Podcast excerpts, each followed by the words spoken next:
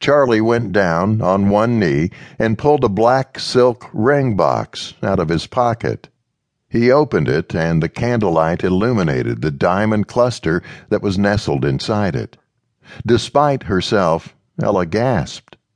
In the months between then and now, they had planned a wedding, arranged the honeymoon, and even took on a few cases, including a week long symposium on Spanish shipwrecks in the Dominican Republic.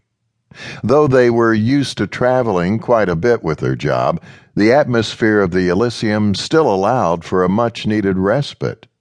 No cases, no shipwrecks, no artifacts to find or relocate. Just a poolside bar, a luxury hotel, and days of relaxation stretched out ahead of them. Ella closed her eyes, resting her head on the edge of the pool and letting the water support her as she floated at the edge.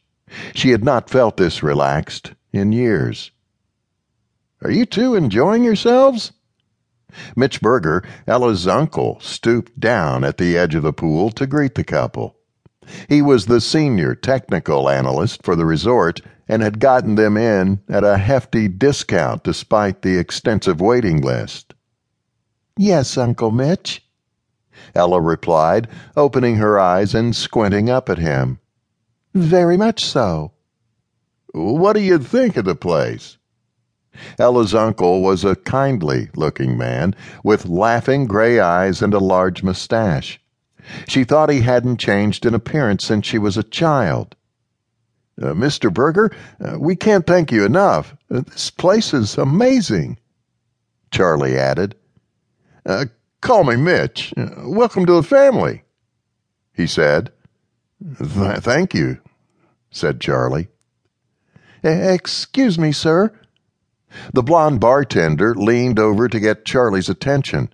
She slid a dark beer toward him on a small napkin. This is uh, from the lady across the way there. Both Charlie and Ella turned to look.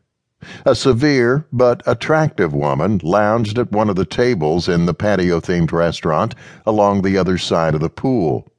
Across the table from her sat two men wearing jeans and hard hats, looking over a detailed blueprint laid out in front of them.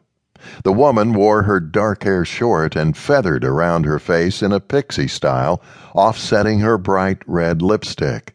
She raised a glass toward them, and Charlie raised his bottle slightly to acknowledge her purchase of the drink. Her dark blue business attire seemed out of place among the swimsuit clad resort occupants. Mitch gave a low whistle under his breath and exclaimed, well, I'll be. Who is she? Ella asked. Carol Chapman, said Mitch. She's the lead designer for the hotel. Benjamin Lee's go to arts and relics dealer. Charlie, didn't you work with her during the acquisition of the Museum of Ancient Cultures? Sure did. Wait a minute. Benjamin Lee, said Charlie He's the owner of the Elysium, isn't he?